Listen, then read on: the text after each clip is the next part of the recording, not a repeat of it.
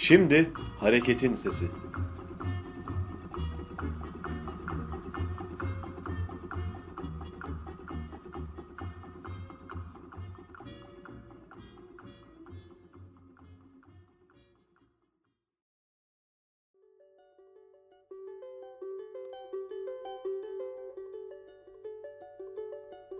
Devrimcilik, sisteme tepeden tırnağa alternatif bir kimliktir. Bu kimliğin içinde yıkımla üretim, hafızayla gelecek bir arada bulunmak zorundadır. Yeni bir dünyanın, alternatif yaşamın bir bütün halinde üretilmesinden söz ediyoruz. Hayatı doğru ve derinlemesine kavramak, biçimle yetinmeme ve öze inebilme şansı verir. Marx, öz ile biçim aynı olsaydı bilime gerek kalmazdı der. O halde devrimcilik, öze inebilme ve dokunabilme şansı veren bilimselliktir. Biçimin ardındaki özü görebilme kabiliyetidir.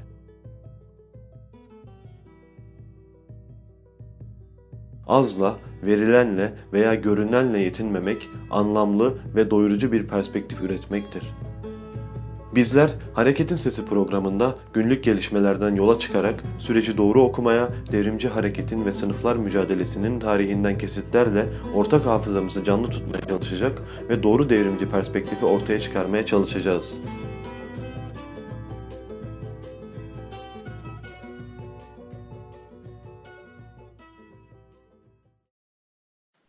Açıklama Halk sağlığı için hayatı durdurmaya İçinden geçtiğimiz günleri savaşlar, yoksulluk, zorunlu göçler ve salgınlar gibi gelişmeler sebebiyle bir felaket dönemi olarak tanımlamak yanlış olmayacaktır. İnsanlık yüzyılların biriktirdiği büyük bir felaketin içinde. Rosa Luxemburg'un Engels'e atıfla ifade ettiği ve hafızalarda sıklıkla ya barbarlık ya sosyalizm şeklinde özetiyle kalan sözlerini sürece uygunluğu sebebiyle hatırlatmakta fayda var. Friedrich Engels bir keresinde şöyle demişti. Burjuva toplumu bir ikilemle karşı karşıyadır. Sosyalizme yönelme ya da barbarlığa dönme. Bu ifadeyi korkunç anlamını kavramadan düşüncesizce okuyup yineledik. Bugün Friedrich Engels'in bir kuşak öncesinde kehanette bulunduğu gibi korkunç önermenin önünde duruyoruz. Ya emperyalizmin zaferi ve tüm medeniyetin antik Roma'da olduğu gibi çökmesi, nüfusun azalması, ıssızlaşma, yozlaşma, bir büyük mezarlık. Ya da sosyalizmin zaferi, yani sınıf bilinçli uluslararası proletaryanın emperyalizme ve onun yöntemi olan savaşa karşı mücadelesi. Bir felaket döneminde bahis açıldığında bu topraklarda ilk bahsedilmesi gerekenlerden biri de felaketin tellalları olacaktır. Tellal, esasen herhangi bir şeyi, olayı veya bir şeyin satılacağını halka duyurmak için çarşıda, pazarda yüksek sesle bağıran kimse çağırtmaç olarak tanımlanır. Tellalların işi bir ürünün satılması için bağırmaktır. Tıpkı semt pazarlarında alışık olduğumuz satış yöntemi cinsinden. Her felaket döneminde bir de bunu satmak için tellallar ortaya çıkmıştır. Bugün bu işlevi açık ki sermayenin medyası üstleniyor. Kah felaketlerin doğal zorunluluklar olduğundan dem vurarak şimdilik çığırtkanların meslek icabı estirdiği yaygarayı bir yana bırakıp şunu söyleyebiliriz. Hayır, biz bunu almıyoruz. Elbette dünyanın sonu gelmedi fakat kendimiz yeni felaketlerin içinde bulmak istemiyorsak bildiğimiz kurulu dünyanın mevcut sınıfsal ilişkileri ile bu düzenin sonunun gelmesi gerekmektedir. Ya biz kazanacağız ya da barbarlık içinde devasa uğultulu bir çöküş yaşanacak. İnsanca yaşam için kazanmayı ve kazanmanın ilk koşulu olan mücadeleyi seçiyoruz. Kurulu düzen böyle gelmiş böyle gitmesin.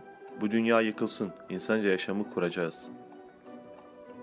Dünya çapında yaşanan felaketin sebebinin egemenlerin politik tercihleri olduğu, akıllarının, yeteneklerinin ve güçlerinin koronavirüs salgını karşısında yetersiz kaldığı açıktır.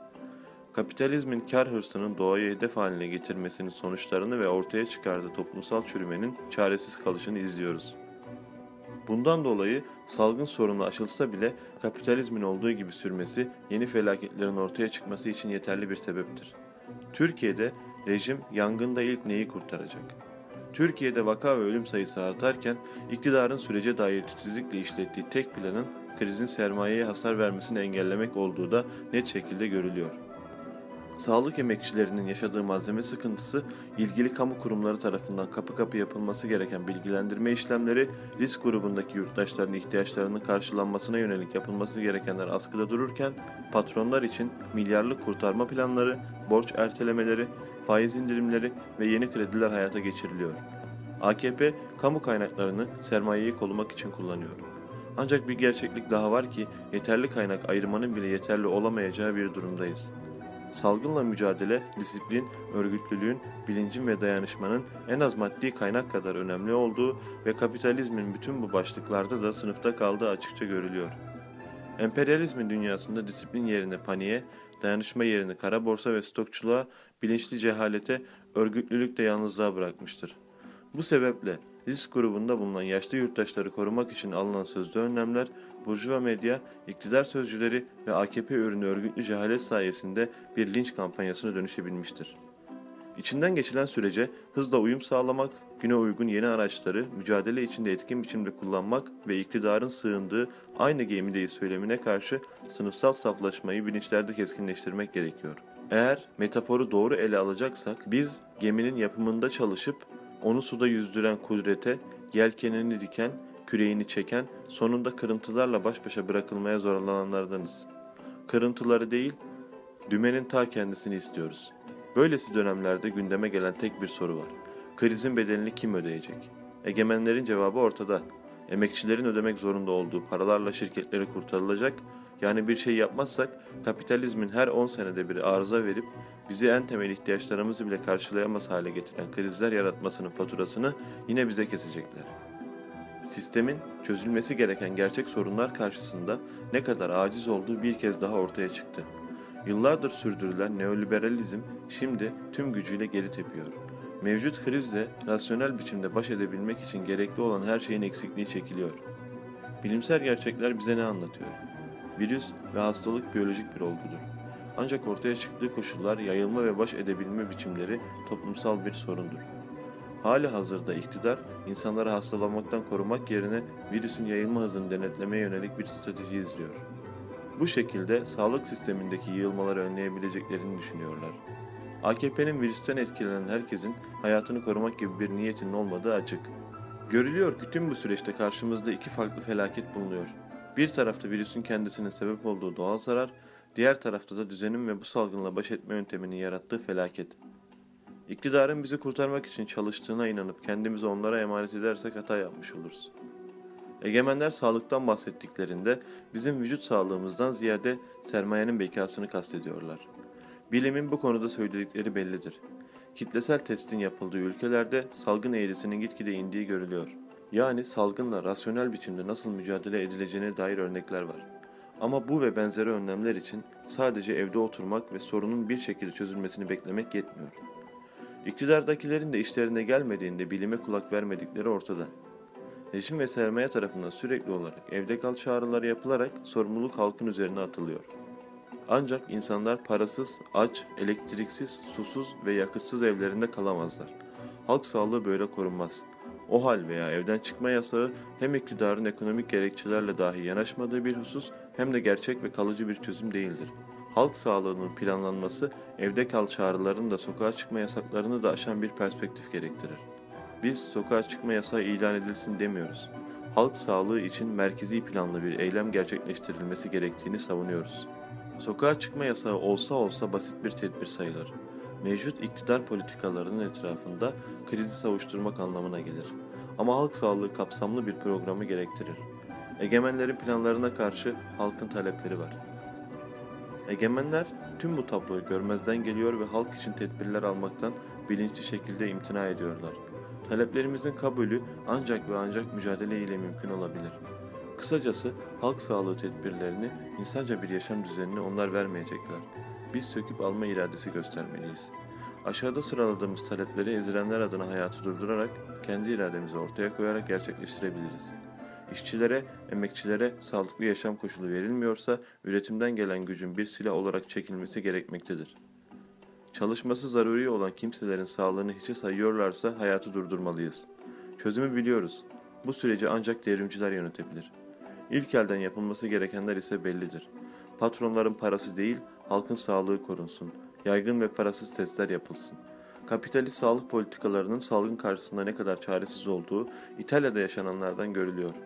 Piyasalaşmış sağlık sistemi sebebiyle salgın süreci boyunca etkin çalışabilecek çok sayıda özel hastane emekçilere kapalı durumda. Salgınla mücadelede en etken araç olan testlerin parasız ve yaygın yapılması teknik hazırlıkları ile enfekte olan insan sayısını artırmayacak planlama ve formüllerle sağlansın. Tedavi süreçleri ise ilaçları da kapsayacak biçimde parasız hale getirilsin. Gıda, temizlik, dezenfeksiyon malzemeleri ve temel ihtiyaçlar parasız sağlansın. Salgın haberleri başladığından beri halkta kıtlık korkusu, patronlarda fırsatçılık görülüyor. Gıdaya, temizlik malzemelerine ve diğer temel ihtiyaçlar parasız sağlansın. Risk grubunda bulunan yurttaşların evine gerekli ihtiyaçlar kamu kurumları tarafından ulaştırılsın, parasız temin edilsin. Zorunlu olmayan sektörlerde üretim durdurulsun, emekçilere ücretli izin verilsin. İşten çıkarmalar yasaklansın, iş saatleri kısalsın. Milyonlar hastalık tehdidi altında patronların kar hırsı için kötü şartlarda çalışmaya devam ediyor. Mesai esnasında ellerini yıkayacak kadar bile vakit verilmiyor. Salgın süresince hastalığın yayılmaması için zorunlu olmayan sektörlerde üretim durdurulup emekçilere ücretli izin verilsin. Ücretsiz izinler ve işten çıkarmalar yasaklansın. Üretimin devam ettiği zorunlu iş kollarındaki işletmelerde de koruyucu önlemler azami seviyeye çıkarılsın ve ücret kesintisinde gitmeden iş saatleri kısaltılsın. Faturalarda indirime gidilsin. Ödemeler ertelensin. İcra işlemleri durdurulsun. Salgın dönemlerinde halkın temel hizmetlere ucuza erişimi her zamankinden daha çok önem taşıyor. Mevcut fatura borçları silinsin. Elektrik, doğalgaz, telefon ve internet salgın boyunca askeri ihtiyaç oranında parasız yapılsın. Ödenmeyen faturalar yüzünden hizmet kesintisi yapılmasın ve ödemelerin salgın sonrasına kadar ertelenmesi sağlansın. Borç sebebiyle yapılan tüm icra işlemleri durdurulsun ve emekçilerin tüm borçları ertelensin. Devrimci Hareket'in 26 Mart 2020 tarihli açıklaması.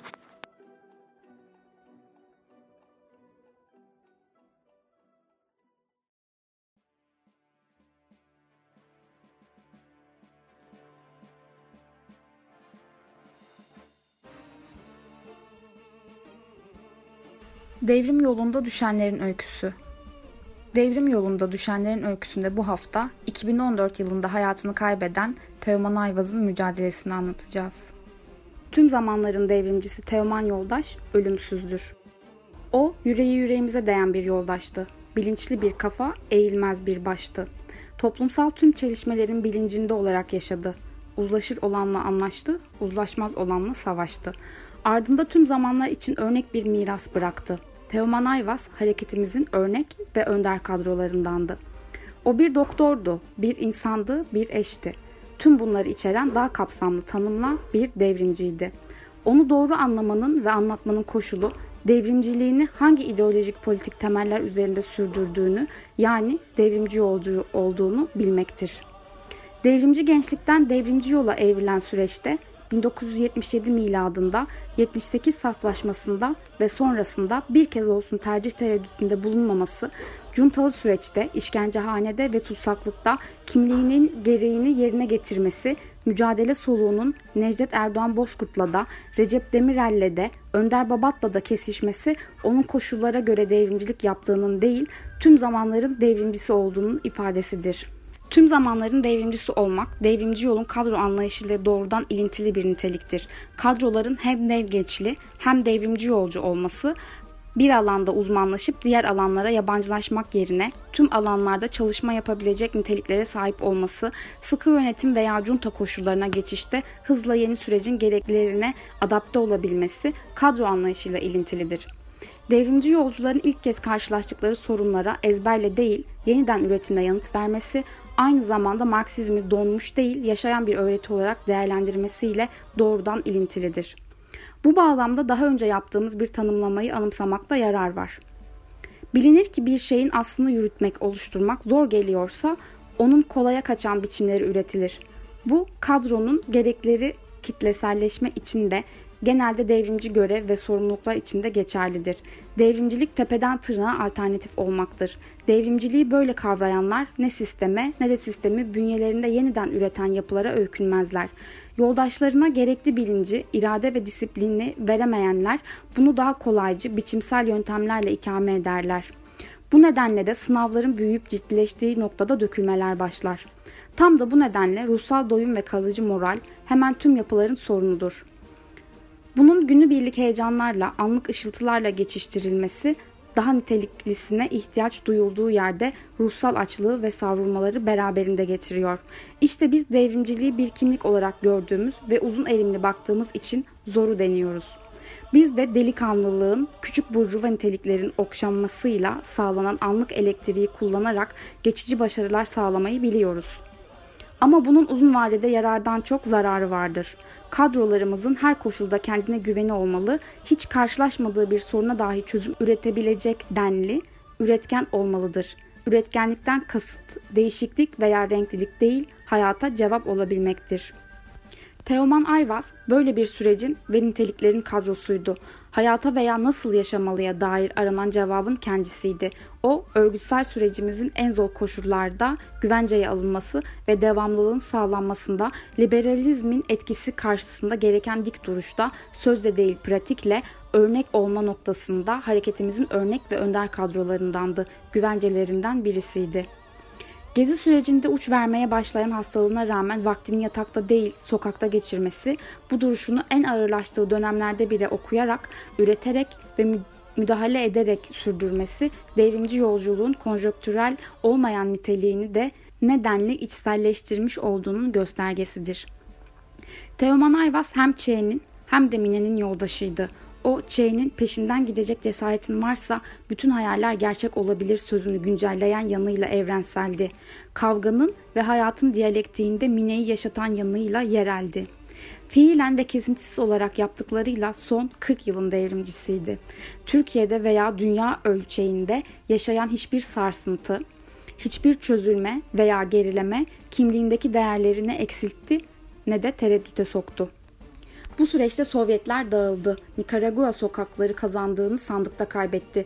El Salvador büyük bedeller sonucu kazandıklarını uzlaşma masasında sınıf karşıtlarına teslim etti. Güney Afrika'da bunca zulümden sonra iktidarlaşan siyahiler sınıf perspektifini yitirdiği oranda egemenleşti. Aynı süreçte Türkiye coğrafyasında yaşanan siyasal ve sınıfsal metcezirlerde o denli sallantı, sarsıntı ve yol ayrımı oldu ki dönem dönem değerlerde ısrar, yalnız kalmak anlamına geldi.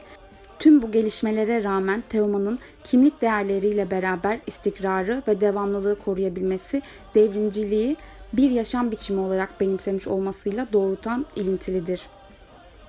Devrimciliği törensel anlarla sınırlamayıp bir yaşam biçimi olarak görmek bizlerin geleneği olduğu kadar ayırt edici özelliğidir. Bu aynı zamanda sürekli olarak bir adım ileriye bakmanın, daha ileri bir basamak için hazırlanmanın da gereğidir. Biz en örgütsüz alanlarda hedefine örgütlenmeyi koymayı, en güncel meselelerde bile stratejik hedefi gözetmeyi bilen bir hareketin devamıyız. Bilinir ki ne önlemler kendi başına işler ne de kurumlar kendiliğinden halkı örgütler. Bunun için her ana şu veya bu şekilde yansıyan bir yol gösterici irade şarttır. Bu aynı zamanda örgütsel bütünlüğün ve akışkanlığın da güvencesidir. Bunun için dün, bugün, gelecek diyalektiği çok ustaca kurulmalı ne redde ne de tekrara düşünmemelidir. Devrimcilik böyle kavrandığı oranda ölümsüzlük kervanına katılan yoldaşlarımıza sözümüz somut bir gerçeklik halini alır. Kadrolaşma olarak özetlenebilecek temel siyasi görevin eksik bırakılmasında doğru ve yerinde rol alır. 12 Eylül darbesinin bir özelliği de kuşak kopması yaratarak 1980 öncesinde oluşan teorik ve pratik birikimin devamlılığını sekteye uğratmaktı. Bu konuda büyük oranda başarılı olunduğu söylenebilir.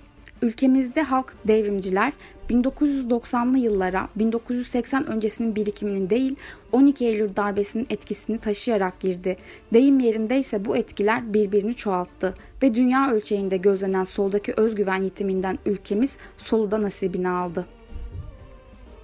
Bu çözülmeye karşı direnç dünün tekrarından ibaret olmayacaksa devamlılık aynı zamanda bu süreçteki yeniden üretilmede ilintili ise sürecin taşıyıcılıkta istikrarlı kadroları bir kaynak, bir yol gösterici rehber olarak görülmelidir.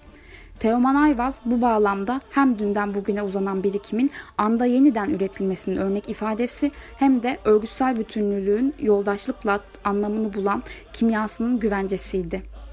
Bireycileşmenin ben merkezciliğin solda çimlenip boy verme koşulu bulduğu, örgütsel bütünlükten sol içi ilişkilere dek sistemin ayrıştırıcı etkisini hissettirildiği günümüz koşullarında devrimcilik anın sosyalizmidir diyebilen ve yoldaşlarına da dostlarına da devrimciliğin komünel gerekleriyle yaklaşan nitelikleriyle kapsayıcı ve bütünleştirici bir kimlikti. Yaşam hareket diyalektiğinin döneme dair ilişki ve çelişmelerin doğru okunmasının içinde bulunan süreçte sınıflar mücadelesinde yeterli ve tutarlı rol alabilmek için zorunlu olması gerçekliği bugün bir kez daha tarihsel önemdeki kadroların niteliğini güncellemeyi gerektiriyor. Mineden Teoman'a uzanan süreç akla ilkin devamlılığı getirir. Devamlılık devrimciliğin bir yaşam biçimi olarak kavranmasının yanında Marksizmde ifadesini bulan değerin zaman aşımına uğramadan korunması, uygulamayı ve yeniden üretimi zorunlu kılar. Teoman'ın şahsında somutlanan bütünlüklü duruş ve kişilik, mahiri anlamanın, THKPC'den devrimci yola taşınan değerlerin ve bütüne özgü kadro anlayışının ifadesidir. Bu bağlamda söylersek, devrimci yolun çalışma tarzının özeti olmasıyla Fikri Sönmez'i, devrimci yolun teorik ve pratik niteliğini bağrında taşımasıyla Necdet Erdoğan Bozkurt'u, devrimci yolun tüm dönemlerinin kadrosu olmasıyla da Teoman Ayvaz'ı yaşatmak, bugünün devrimci yolunda aranan yanıtın kendisidir. Dün bugün diyalektiği ile yola devam etmektir.